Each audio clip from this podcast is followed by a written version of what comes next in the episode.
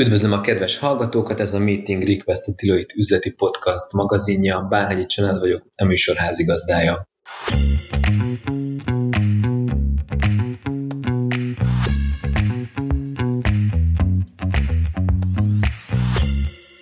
A közelmúltban a Deloitte megjelentetett egy cikket, nem minden zöld, ami annak látszik címmel. Ez a cikk az Európai Bizottság által végzett online fogyasztói felmérésen alapszik, melyben 23 gazdasági ágazatban mérték fel a COVID alatti fogyasztói szokásokat, és a felmérés eredményei most márciusban jöttek ki, amiben nagyon érdekes állításokat lehetett látni. Számomra meglepő módon többek között például azt, hogy a fogyasztók a pandémia alatt több zöld, illetve környezettudatos döntést hoztak, vagyis hajlandóak voltak többet fizetni környezetbarát termékekért. Emellett, hogy egy picit hosszabb távra tekintünk vissza, akkor az utóbbi években ugye egyértelmű trend, hogy, hogy a vásárlásnál egyre vonzóbb hívószó a fenntarthatóság, egyre vonzóbb hívó, hívószó a környezetudatosság, amit a vállalatok úgynevezett zöld állításokkal igyekeznek kihangsúlyozni a fogyasztók számára. Ugye a kérdés azonban az, és ennek a Deloitte cikknek is az az egyik főállítása, hogy vajon minden zölde, ami annak látszik. Hát erről fogunk beszélgetni a mai napon Német Noémivel, a Gazdasági Versenyhivatal Fogyasztóvédelmi Irodájának vizsgálójával, Miks Annával, a Deloitte Legal versenyjogi csoportvezetőjével, és Rajnai Tamással, a Deloitte fenntarthatósági és klímavédelmi tanácsadási csapatának menedzserével. Sziasztok! Sziasztok! Sziasztok! Szia! Anna első körben hozzád fordulok, hiszen Tamás a ti dolgoztatok fel közösen ugye az említett tanulmányt, és írtátok közösen a, a cikket, hogy mik voltak a főbb érdekessége és a főbb megállapításai az Európai Bizottság által készített felmérésnek. Ez a bizottsági felmérés egy nagyon érdekes felmérés volt, ami átfogóan vizsgálta a fogyasztói viselkedést a 2020-as év vonatkozásában, és ami a környezet tudatosságra vonatkozik, ott háromféle kérdést is vizsgált európai szinten is a bizottság, illetve az egyes tagállamokra vonatkozó eredményeket is közzétette. Itt az egyik kérdés az arra vonatkozott, hogy a fogyasztóknak hány százaléka vette legalább egyszer figyelembe a vásárlás hatásának a környezeti hatásait, és nagyon hasonló válasz jött ki uniós és magyar szinten. Az uniós polgároknak az 56%-a vette figyelembe legalább egyszer, míg a magyar háztartásoknak az 51,6%-a. De ami ennél még érdekesebb, hogy volt egy olyan kérdés is, ami arra vonatkozott, hogy egy adott háztartás az esetek többségében figyelembe vette a vásárlásra a környezeti hatásait, és itt az lett a, a magyar eredmény, eredmény, hogy a háztartásoknak a 22,6%-a többségében figyelembe vette a vásárlások környezeti hatásait. Ez a szám egyébként évről évre növekvő szám igen jelentősen növekszik. És ami még érdemes kiemelni, hogy a, a felmérés szerint az uniós háztartásoknak a 67%-a, a magyar háztartásoknak viszont 71,7%-a volt már olyan, hogy többet fizetett egy termékért, hogyha a termék kedvezőbb a környezetre, mint hogyha egy másik terméket választott volna. Ezzel a kutatással egyébként nagyon hasonló eredményre jutott egy másik nemzetközi felmérés is, ami azt vizsgálta, hogy 2020-ban az amerikai és az európai fogyasztók hogyan viszonyulnak a környezetbarát csomagolásba, csomagolt termékekhez, és ott az a felmérés például azt állapította meg, hogy a fogyasztók 74%-a hajlandó többet fizetni egy környezetbarát csomagolásba foglalt termékért, tehát látható, hogy a a, a fogyasztóknak a környezettudatossága igen magas. Hát nem meglepő, hogy ezzel párhuzamosan a tavalyi évben hogy a GVH kiadott egy, egy ajánlót, egy tájékoztatót a zöld reklámokkal kapcsolatosan.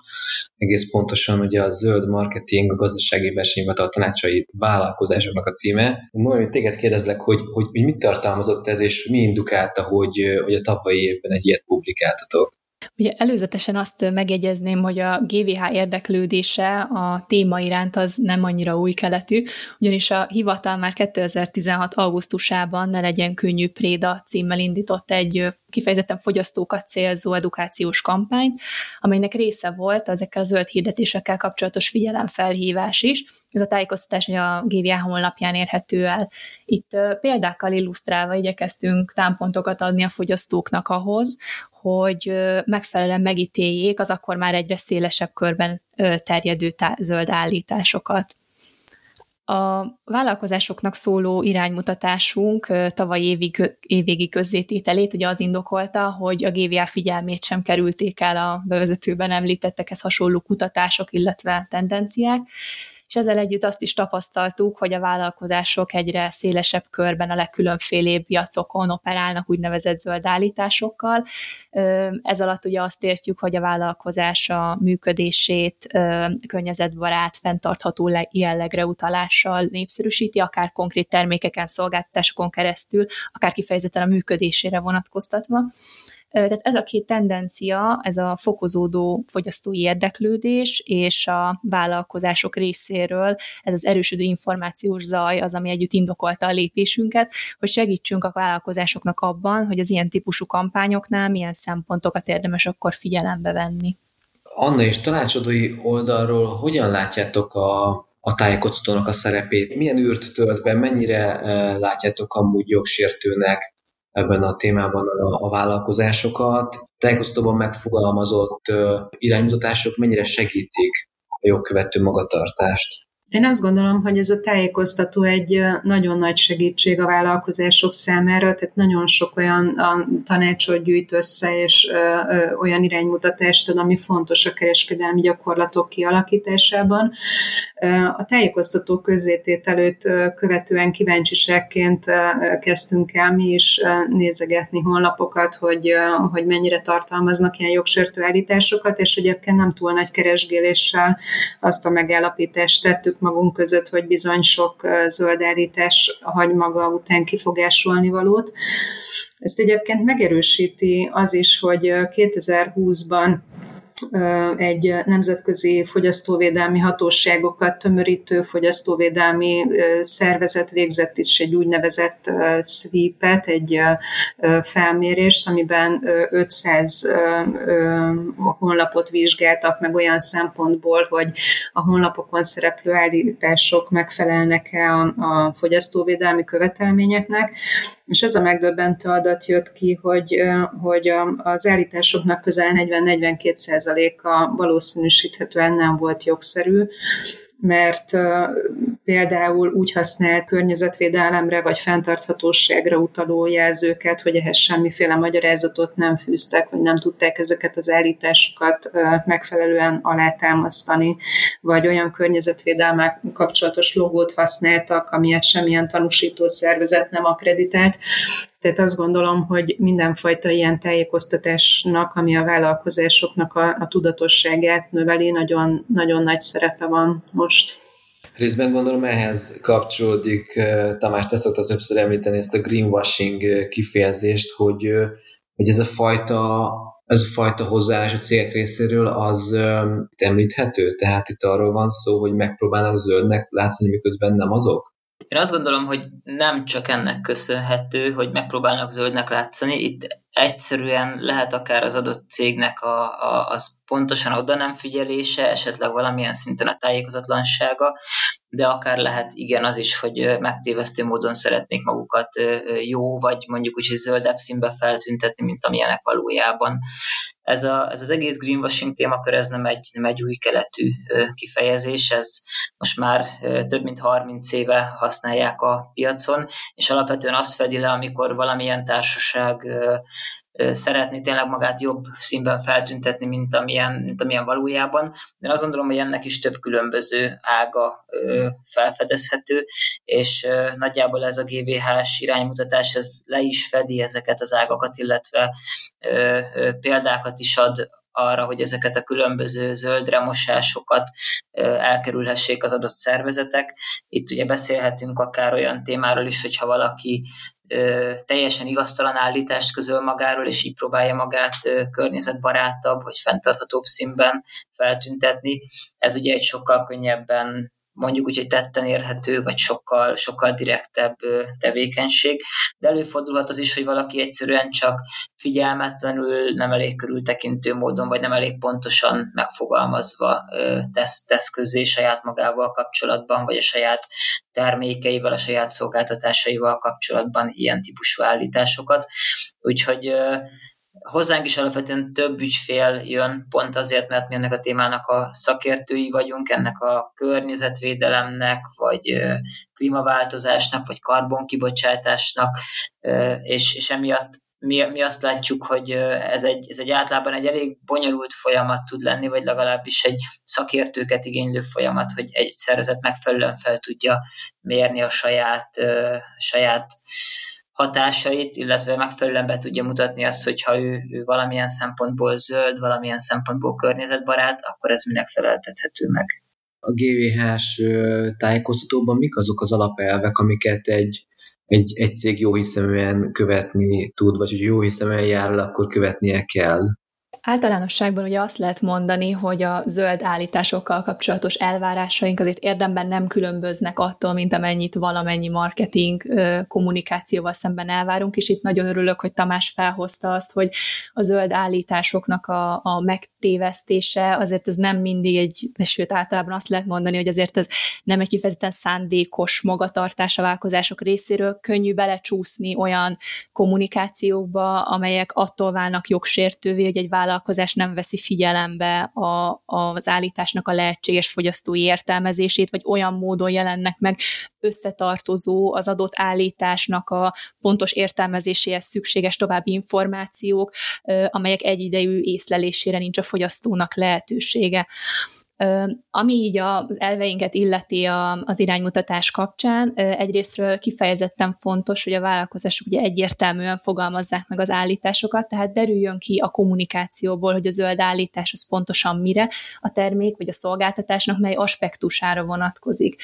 Ez különösen olyan általánosan megfogalmazott állítások esetében elvárás, mint a környezetbarát vagy a fenntartható,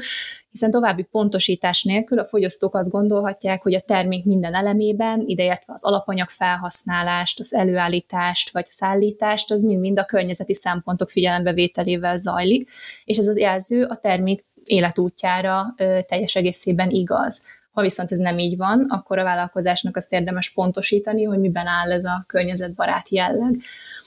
Másik ilyen fontos elvünk, hogy lehetőleg kerüljék a vállalkozások a szakzsargonnak a használatát, és pontosítsák e tekintetben is azt, hogy ez, az a, hogy ez a környezeti állítás, ez pontosan mit jelent, hiszen hogyha a fogyasztók értelmezésétől távol álló kifejezéseket használnak, akkor szintén abba a csapdába eshetnek, hogy a fogyasztók értelmezésére és elképzeléseire bízzák magukat, akik eltérően értelmezhetik ezt az állítást, és azt látjuk, hogy egy pontos megfogalmazás most már ez a vállalkozásnak is az elemi érdeke, hiszen minél közérthetőbb és pontosabb információt szolgáltat a fogyasztóknak egy termék vagy egy szolgáltatásnak a környezeti jellemzőiről, annál könnyebben és magabiztosabban hozhatja meg a fogyasztó a döntést versengő termékek és állítások között, tehát ez hosszú távon kifizetődő a vállalkozás számára is, hogyha minél ö, konkrétabb, érthetőbb, átláthatóbb tájékoztatást nyújt egy termék környezeti hatásairól.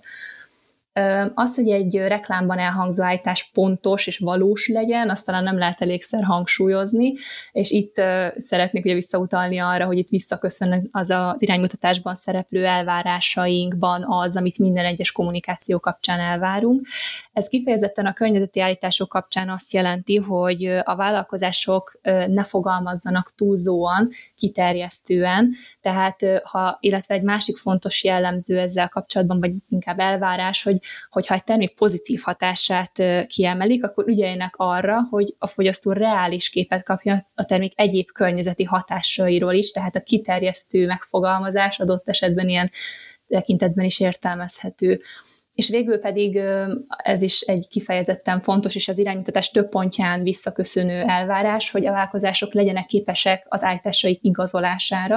Így általánosságban a bizonyítékokkal szemben támasztott elvárások kapcsán így a relevanciát emelném ki, tehát egyrésztről időben releváns legyen ez a bizonyíték, eznek akkor kell a birtokában lenni a vállalkozásnak, amikor az állítását közzé teszi, és az aktual, aktualitását jelenti még ennek azt, hogy ne alkalmazzon egy olyan állítást, amelyet alátámasztó bizonyítékok már valamilyen oknál fogva nem alkalmazhatóak,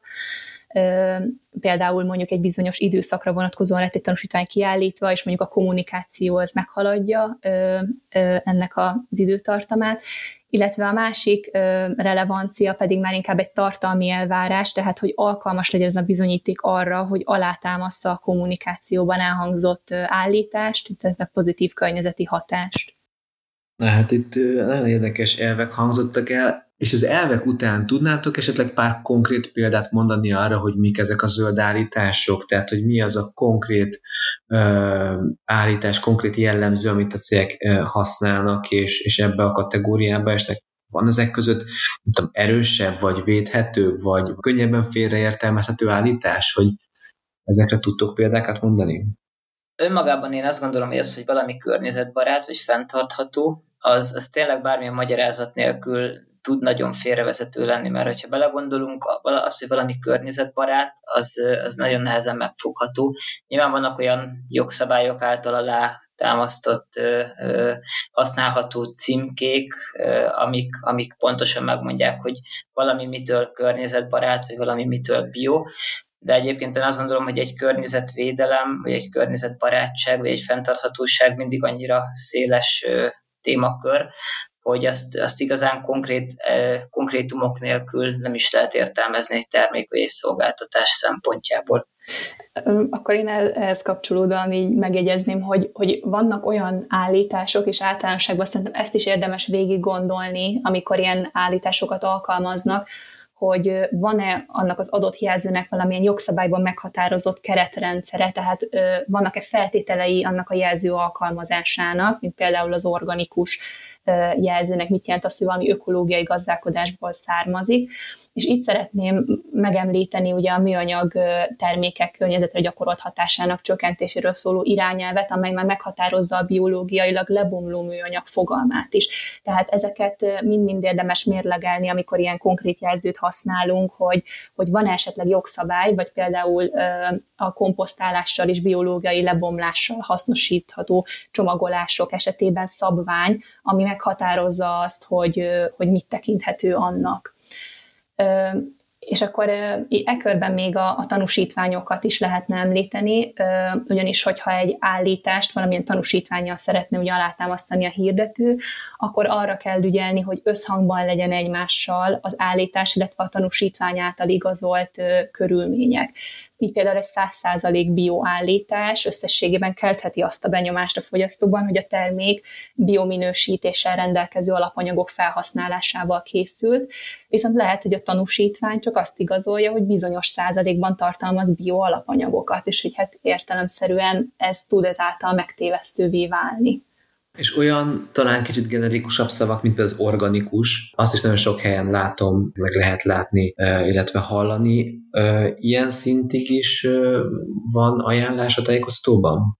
Kifejezetten olyan jelzőkre igyekeztünk koncentrálni, amelyek elterjedt nek láttuk a, a piacon, a legkülönbözőbb piacokon, és azok vonatkozásában igyekeztünk adni egy, egy ö, olyan insightot a vállalkozásoknak, hogy milyen, mi képzelhető el, milyen értelmezés társulhat ezekhez a, a fogalmakhoz. Tehát, tehát abszolút igyekeztünk arra tekintettel lenni, hogy a tájékoztatás e tekintetben is aktuális legyen, már mint ami a jelzők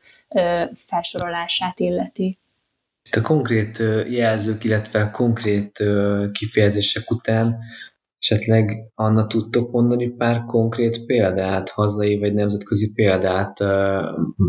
korábban futott reklámok esetében, amik még kérdésesek voltak ilyen zöld jelző használat szempontjából? Igen, igazából itt nagyon sokféle példa van a GVH gyakorlatában is, és nemzetközi gyakorlatban is. Én egy párat kiemelnék, mert olyan jól illusztrálják azokat a dolgokat, amiket Noémi és Tamás elmondtak. A GVH gyakorlatából például kiemelnék egy olyan pár évvel ezelőtti ügyet, amiben étrend kiegészítőket reklámoztak, többféle problémát is azonosított a GVH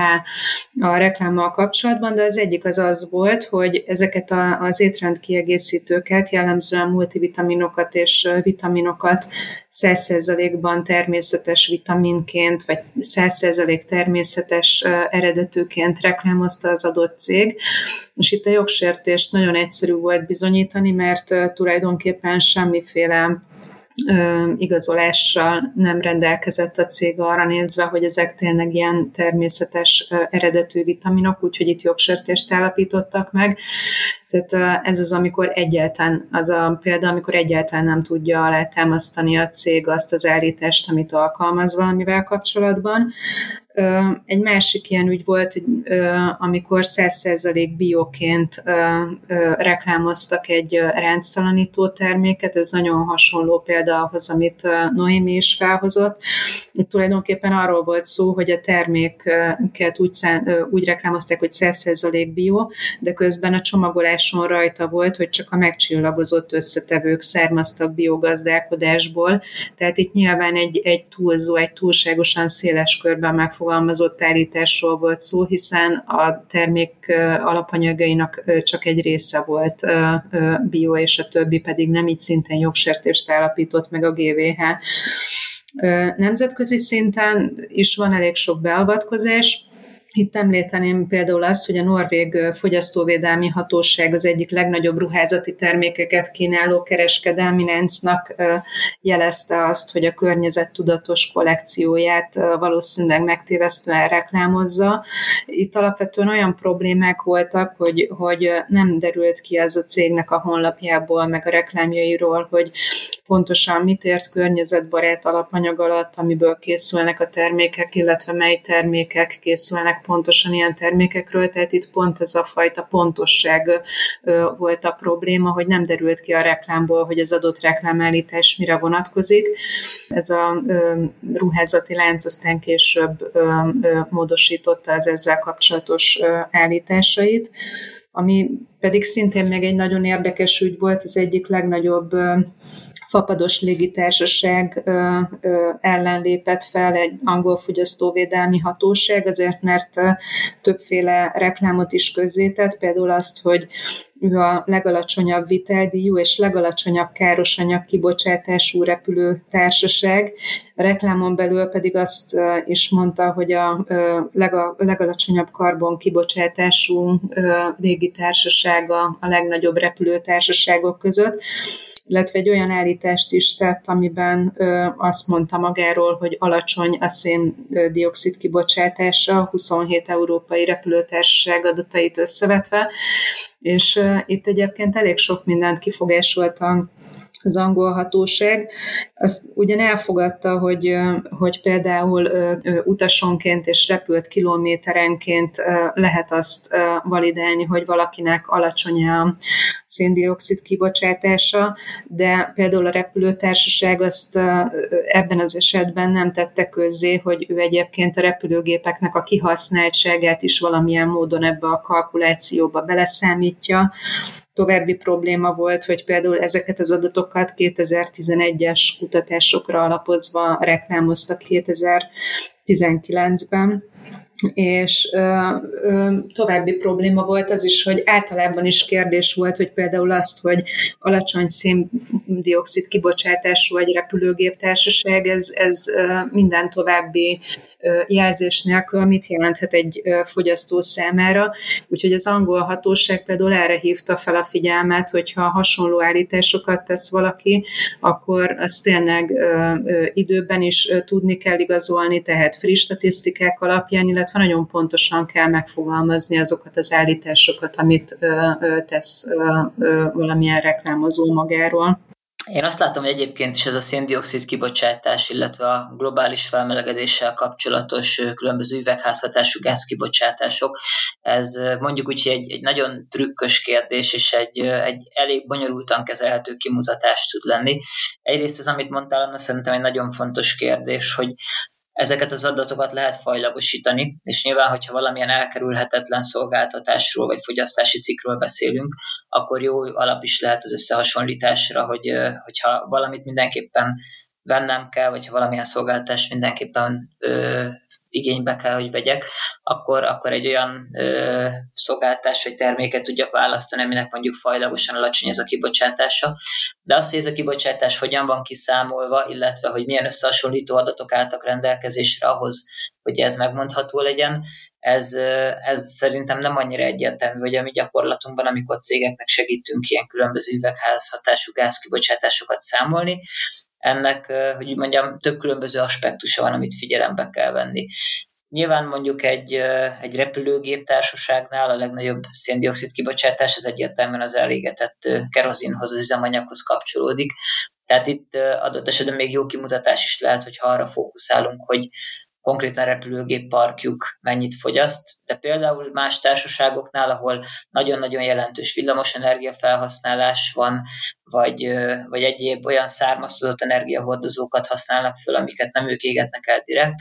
Ezekre vannak különböző mérési módszerek, hogy hogyan lehet kiszámolni ezeknek a közvetett üvegházhatású gáz vagy széndiokszid kibocsátását. És például szerintem egy nagyon jól illusztrált példa az elektromos autók, illetve a belső égési motorral felszerelt autóknak a kérdése, illetve ezeknek a széndiokszid kibocsátás összehasonlítása, ahol nagyon jelentősen attól függ például egy ilyen kibocsátás, hogy milyen típusú árammal, hogyan termelt árammal van az adott, az, az adott elektromos autó feltöltve, és így egy összehasonlításra csinálunk, és megnézzük azt, hogy az embert mondjuk otthon tölti valamilyen úton, módon direkten egy napelemmel összekapcsolt hálózaton az ő autóját, vagy csak bedugja akárhol a konnektorba, és hogy ez a bedugás ez mondjuk Magyarországon, vagy Lengyelországon, vagy, vagy bármelyik más országban történik. Tehát az adott országoknak az energiahálózatát nagyon jelentősen meghatározza az, hogy hogyan állítják elő azt az elektromos energiát, és például most azért hoztam példának Lengyelországot és Magyarországot, mert több mint kétszeres különbség van a két országnak átlagosan az előállított egységnyi energiához kapcsolódó üvegházhatású gáz kibocsátásában.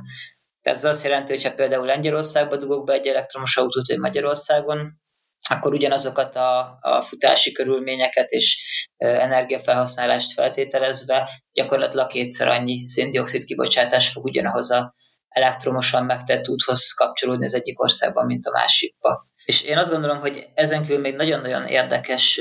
vizsgálati szempont, bármilyen termék, és leginkább termékek szempontjából, hogy amikor egy ilyen vizsgálatot csinálunk, akkor mi az az időbeniség, amit a vizsgálatnál figyelembe veszünk. Tehát például egy, egy terméknél csak a, a felhasználásakor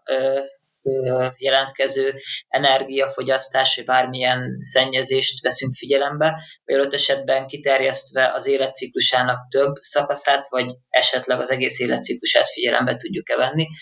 Ez megint a klasszikus példához visszatérve elektromos autó, vagy belső égésű autó, belső égésű motorú autó, nagyon jelentős különbség lehet abban, és ez akár régióra, akár gyártóra, akár ez az egész témakörnek a,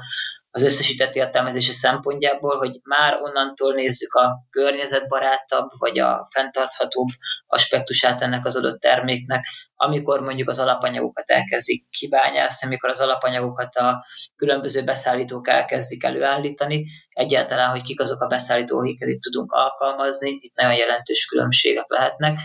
és ezért azt gondolom, hogy gyakorlatilag minden iparágra igaz. Tehát ahogy elhangzott a ruhaipari gyártó, akinél nem volt pontosan megfogalmazva, hogy mit jelent az, hogy bio, itt is én azt gondolom, hogy ha a beszállítói láncon például egy ruhaiparban az ember végig tud menni, és meg tudja nézni a különböző szinteket, onnantól kezdve, hogy például a pamutot vagy a gyapotot hogyan termesztik, azzal mit csinálnak, illetve milyen vegyi eljárásoknak vetik alá, nagyon-nagyon jelentősen eltérő lehet a, a, az értelmezés, illetve ezeknek a kimutatása végén az eredmény. Tehát még hogyha azt mondjuk, hogy például csak az életciklus utolsó pillanatára vagy a felhasználásra fókuszálunk, akkor itt például egy előny kimutatható lehet, de lehet, hogyha mondjuk két-három lépést visszamegyünk a beszállítói láncba, vagy az egész értékláncba, akkor összességében azt látjuk, hogy még akár adott esetben rosszabbul is teljesített az adott vállalat, az adott termék, mint, mint, ahogy, mint ahogy ez fel van tüntetve. És én szerintem ez akár megtévesztő is lehet. Nem tudom, hogy itt a GVH-nak mi az álláspontja.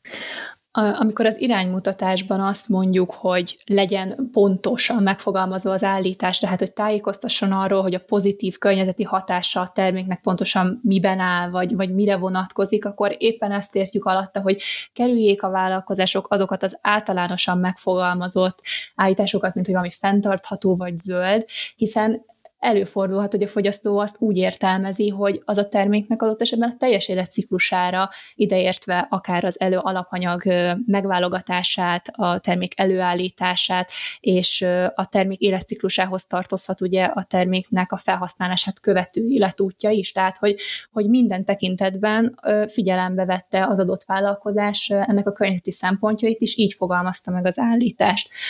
hogy ilyen állítás olyan ö, iparágban hangzik el, amelynek, amely köztudottan ö, akár a széndiokszid kibocsátás révén jelentősen hozzájárul a klímaváltozáshoz, akkor ö, általánosságban arra intjük a vállalkozásokat, hogy lehető legtárgyilagosabban fogalmazzák meg ezeket az állításokat, és a lehető legtényszerűbben. Tehát ha nem akarunk eltiltani senkit attól, hogy, ö, hogy a környezeti eredményeiket kommunikálják, de, de tényleg ügyeljenek a arra, hogy, hogy a lehető legtárgyilagosabban mutassák be, hogy, hogy mi az, amiben ezt a változást elérték, ez, ez, ezt mi igazolja, miképpen számszerűsíthető, tehát hogy tisztában legyenek a fogyasztók azzal, hogy, hogy ez a változás ez mit eredményezhet mondjuk a környezet szempontjából, és hogyha e vállalkozás terméke mellett döntenek, akkor tulajdonképpen mire szavaznak nem e, erre vonatkozóan, hogy, hogy mondjuk bizonyos aspektusok, aspektus szempontjából jobban teljesít egy vállalkozás környezeti szempontból, mert eléri, hogy, hogy például az energia kibocsátása alacsonyabb legyen, akár a versenytársakéhoz képest. Ez nagyon fontos, hogy akkor se kiterjesztően fogalmazza meg az állítást. Volt a GVH-nak egy, egy eljárása, amely abszolút más piacon és más állítást érintett, de itt is egy olyan kategóriát kategórikus állítással találkozott a GVH, amely a szolgáltatásnak a, a, a, a legjobb mi voltát hangsúlyozta, és ezt egy kutatás eredményeivel kívánta alátámasztani a cég, és és itt a kutatás eredményei alapján viszont látható volt, hogy nagyon sok szempontot vizsgáltak a szolgáltatás szempontjából, viszont csak bizonyos aspektusok voltak azok, amelyekben jobban teljesített a versenytársaknál, mégis ez a legjobbságnak, vagy ez a kiterjesztő állításnak, a, pontosabban inkább kategorikus állításnak az alkalmazása kelthette azt a benyomást a fogyasztóban, hogy minden lényeges szempont tekintetében jobban teljesített az adott vállalkozás. Tehát ezt érdemes mérlegelni, amikor, amikor ilyen állításokat fogalmazunk meg, hogy az ilyen félreértések elkerülhetőek legyenek végigolvasva a GVH iránymutatást, engem nagyon megfogott az a rész, és szerintem ez egy nagyon fontos témakör, hogy csak olyat tudjon bemutatni az adott vállalat, mint környezetbarát tevékenység, vagy mint, mint olyan tevékenység, ami miatt kiemelhető az ő terméke, amiatt tényleg tett is valamit, vagy pénzügyi ráfordítással, vagy emberi erőforrás ráfordítással, vagy lehet, hogy ezt a kérdésként is feltehetem, Noémi, hogy jól értem ennek az iránymutatásnak a lényegét, ami projektjeink alapján, amikor ügyfeleknek segítünk, mi úgy látjuk, hogy csak azokat a dolgokat érdemes kiemelni, csak azokat a tevékenységeket érdemes az ő működésükből kiemelni, legyen ez akár egy energetikai vagy egy vegyipari vállalat is, akiknek ugyancsak segítünk bemutatni a környezetvédelmi vagy a fenntarthatósági teljesítményét, amiért ők tényleg lépéseket tettek. Tehát például azért, mert ők valamilyen vegyi anyagot nem használnak fel a saját termékük gyártásánál, de ez egyszerűen abból adódik, hogy az ő gyártási technológiájukban annak a egyébként káros vegyi anyagnak nincs is helye, vagy például, hogy valaki úgy mutassa be pozitív szinte, szintben az ő zöld energia felhasználását, hogy ezt arra vezeti vissza, hogy igazából az általa vásárolt energia a magyar villamos hálózatról jön, és annak x százaléka megújuló energiából van előállítva, de valójában az adott cég semmit nem tett a, a zöld energia beszerzésért, vagy a zöld energia előállításáért. Én azt gondolom, hogy ezek olyan dolgok, amiket nem szabadnak kiemelni egy ilyen kommunikációban. Igen, ezzel, ezzel egyetértek, hogy érdemes olyan jellemzőkre fókuszálni a kommunikációban, amelyek ennek az elérésére tényleges komoly erőfeszítéseket tettek, hiszen ellenkező esetben ez erősen sérti a versenytársaknak ugye az érdekeit is, akik adott esetben velük szemben ténylegesen komoly investíciókat értek el, hogy az adott termékfejlesztés megvalósulhasson, és hogy ez a pozitív környezeti hatás társulhasson a termékhez, és ezt sérti, és így versenyproblémákat okozhat így egy olyan állítás, amely, amely ezt a vélt hatástulajdon, vélt pozitív környezeti hatást tulajdonítja a terméknek, vagy pozitívabb színben tünteti fel, talán így a leghelyesebb a versenytárs termékeihez képest. Illetve ennek egy tovább gondolása az a helyzet, amikor, amikor oly módon tünteti fel a termékét pozitív színben, hogy valójában pontosan olyan erőfeszítések árán éri azt el, ami egyébként mondjuk jogszabályból fakadó kötelezettsége a vállalkozásnak. Tehát így például ugye jövőbeni jogszabályváltozásoknak köszönhetően elvárás lesz, hogy a műanyag termékek bizonyos százalékban újrahasznosított alapanyagból készüljenek. Így értelemszerűen egy olyan állítás, az ilyen műanyag csomagolású termékekkel forgalmazó vállalkozások részéről, amely hangsúlyozza, hogy az ő termékük már ilyen százalékban tartalmaz alapanyagot, azért ennek a jogszabálykörnyezet megváltozását követően megtévesztőnek minősülhet, tehát ezektől érdemes tartózkodni. És milyen következményei lehetnek egy ilyen jogszerűtlen állításnak, egy, vagy egy arra épülő jogszerűtlen reklámnak? Hát a, nyilván egyrészt komoly presztízsveszteség a cég számára, hogyha kiderül, hogy ilyen módon megtéveszti a fogyasztókat, figyelembe véve azt, hogy a fogyasztóknak ugye láthattuk a kimutatásokból is az, hogy ö, döntő többsége most már ezért fontosnak tartja ezeket a környezeti szempontokat. Tehát a presztízs veszteség szerintem az egyik legfontosabb következmény, aminek a hatására nyilván a vásárlók utána kevésbé keresik az adott cég termékeit, de ezen kívül elég jelentős fenyegetettséget jelent az is, hogyha a versenyhivatal eljárást indít az adott cég ellen a tájékoztatások megtévesztő jellege miatt, mert mint más fogyasztóvédelmi jogsértéseknél is, itt a, a cégcsoport, a jogsértés büntetést elkövető cégcsoport előző évi nettó árbevételének 10%-áig terjedő bírság szabható ki, de hogyha a bírság konkrét összegét is nézzük, akkor is általában a GVH jogsértő tájékoztatás reklám költségéből kiindulva határozza meg a bírságot, vagy ehelyett a, a jogsértő gyakorlathoz köthető árbevételre is támaszkodhat, ami ugye nagyobb cégek, nagyobb árbevétel, vagy nagyobb reklámköltség költség esetén akár több millió forintos bírságot is jelenthet, úgyhogy mindenféleképpen érdemes elővigyázatosnak lenni e tekintetben. Mit lehet akkor tenni, hogyan lehet jól felkészülni a vállalati oldalról, mit lehet tenni a megelőzés érdekében, hogyha valaki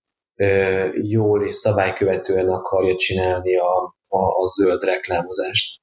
Itt kiemelném, hogy a GVH nagyon nagy vonalú a cégekkel szemben olyan szempontból, hogy a GVH bírság közleménye kifejezetten elismeri azt, hogyha valaki erőfeszítést tesz annak érdekében, hogy egy reklámja jogszerű legyen. Ezt oly módon lehet megtenni, hogyha valaki egy reklámot, egy reklámmal kapcsolatban előzetesen még a reklám közzététele előtt állásfoglalást kér, annak jogszerűsége vonatkozásában, tehát megkérdez valamilyen megbízható szervezetet, vagy külső jogi szakértőt arról, hogy a reklám megfelele a fogyasztóvédelmi követelményeknek, és ezt az álláspontot, amit kap a cég, figyelembe veszi a reklámozáskor, akkor akkor is, hogyha a GVH eljárást indít, és esetleg utóbb kiderül, hogy jogsértő a reklám, akár teljes bírságcsökkentést is kap a GV, kaphat a GVH eljárásban. Tehát ez az előzetes megfelelési erőfeszítés valószínű a reklámok többségében garantálja a cégeknek azt, hogy tényleg jogszerűen járhatnak el, hogyha pedig ö, ö, mégis valamilyen módon a GVH amrasztalna a reklámot, akkor segítséget jelenthet nekik abban, hogy a GVH eljárásban minél inkább csökkenthető legyen a reklám. Egyébként ezt szeretném kiemelni, hogy a, a GVH bírság közleménynek ö, ö, van egy olyan része is, ami azt mondja, hogy hogy egy állásfoglalás, amit egy szakértő kiad a, a cég számára, akkor nem minősül alaptalannak, hogyha az esetleges szakkérdések tekintetében valaki a szükséges szakértelem birtokában foglal állást, vagy megfelelő szakértelemmel rendelkező szervezet megkeresését javasolja. Itt nem tudom, hogy ez a kitétel egyébként vonatkoztatható az ilyen zöld állításokra is, mert ugye Tamástól hallottuk, hogy adott esetben egy-egy állítás alátámasztása milyen komplex feladatot jelent egy szakértő részéről is akkor ö, ilyen esetekben a GVH mindig elvárja, hogy ilyen jellegű tanulmányokkal támaszol le a GVH az állításoknak a valóságtartalmát? Minden esetben egyedileg fogjuk értékelni azt, hogy az adott benyújtott bizonyíték az alkalmas-e az adott állításnak az alátámasztására. Ugye e, ennek a pontnak a kapcsán utalnék ugye vissza a relevanciára, és általánosságban ugye nem tudjuk azt mondani, hogy bizonyos kutatás vagy, vagy, vagy más egyéb dokumentum az biztosan alkalmas lesz az adott állítás alátámasztására, ezeket mindig egyedileg fogjuk mérlegelni, de, de egyértelmű az, ami korábban is elhangzott, hogy a szakértő igénybevétele a reklámkampánynak a megtervezésekor az bizony nagyon fontos és hasznos lehet a vállalkozásoknak. És ez szintén megjelenik az iránymutatásban is. Én erre egy példával csatlakoznék rá, ami talán kevésbé reklám téma, de mégis fenntarthatóság és annak az összetettségét tudja mutatni. Egyre többet dolgozunk együtt olyan cégekkel, ahol fenntarthatósági vezetőt is alkalmaznak, de gyakran ez a fenntarthatósági vezető sincsen minden szaktudásnak a birtokába ahhoz, hogy egy-egy témakör teljesen átlásson, vagy annak a hatásét jól ki tudja számolni. És szerintem mostanában egyre gyakori példa az, amikor egy cég a saját fenntarthatóságát nem is kifelé, hanem inkább befelé akarja reklámozni. Tehát ez talán nem is ilyen szempontból nem is GVH-s témakör, de mégis szerintem egy fontos példa, és például falültetésekbe kezd az adott cég annak érdekében, hogy tényleg a környező nem tudom, ott lévő, ott lakók, a hatásviselők, vagy akár a vállalat dolgozói hozzá tudjanak járulni a fenntarthatósághoz. De azt például én azt gondolom, hogy nagyon kevés szerű eszébe ezeknek a vezetőknek, vagy azoknak, akik ezeket a programokat szervezik, hogy például a megfelelő időtávba, illetve a megfelelő komplexitással szemléljék ezeket a ezeket a tevékenységeket. És például egy ilyen faültetésnél mi azt látjuk, hogy nagyon fontos azt is figyelembe venni, hogy például milyen fatfajokat és hova akarunk ültetni, hogy azok mennyire tudnak a megváltozott klímához, a megváltozott mikroklímához adaptálódni, milyen egyéb hatásai lehetnek annak, hogyha valahova fákat ültetünk, ezek egyébként inkább pozitív hatások, de mégis ezeket is végig kell gondolni, illetve hogy tényleg ezek a szervezetek akár marketing kommunikáció, akár bármilyen egyéb szempontból hosszú távon tudjanak gondolkodni, és a hosszú távú hatásokat is átlássák, amikor egy-egy ilyen felmérést csinálnak. Itt a felültetésnél szerintem nagyon jó példa, hogy önmagában egy fát elültetni, az igazából csak egy ilyen pillanatnyi tevékenység, aminek, hogyha nincsen a hosszú távú szükséglete is figyelembe véve, miszerint ahhoz, hogy például itt valamilyen széndiokszid kibocsátás megspórolást figyelembe tudjunk venni, vagy idegen szóval azt tudjuk mondani, hogy offseteljünk valamilyen ki, kibocsátás, amit egyébként a céghez köthető, ahhoz bizony a következő 20-30 évben is oda kell arra az adott ültetett fára figyelni és annak a szükségleteit, adott esetben a karbantartását, az ápolását, az öntözését is biztosítani kell. Én azt gondolom, hogy nagyon sokszor egy-egy ilyen állításnak is a, a felmérés vagy a körüljárás és hasonló komplex témakör tud lenni, és bármilyen szakértőnek vagy az adott szaktudás birtokában lévő, akár munkatársnak vagy munkavállalónak a bevonása nagyon fontos lehet azért, hogy önmagában, mint a fenntarthatóság vagy a környezetvédelem is nagyon komplex téma, minden egyes aspektus figyelembe legyen véve, és úgy lehessen például egy ilyen állítás, vagy például egy ilyen tevékenységet megvalósítani. Nagyon, nagyon fontos szavak hangzottak el itt a hosszú távú felelős hozzáállás kapcsán, illetve, illetve korábban a beszélgetés egy korábbi pontján, ami megragadta kifejezetten a figyelmemet, az pedig a teljes értéklánc fenntartató és felelősségteljes kialakítás, illetve, illetve, illetve felülvizsgálata.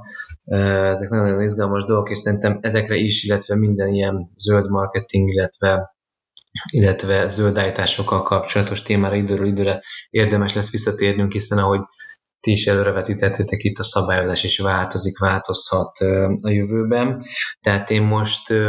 most azt mondanám, hogy ebben a mai adásban, ebben a mai részben ennyi fér, tehát a témát mindenképpen nyitva hagynám későbbi idő, időpontra, amikor a újra érdemes lehet majd beszélni.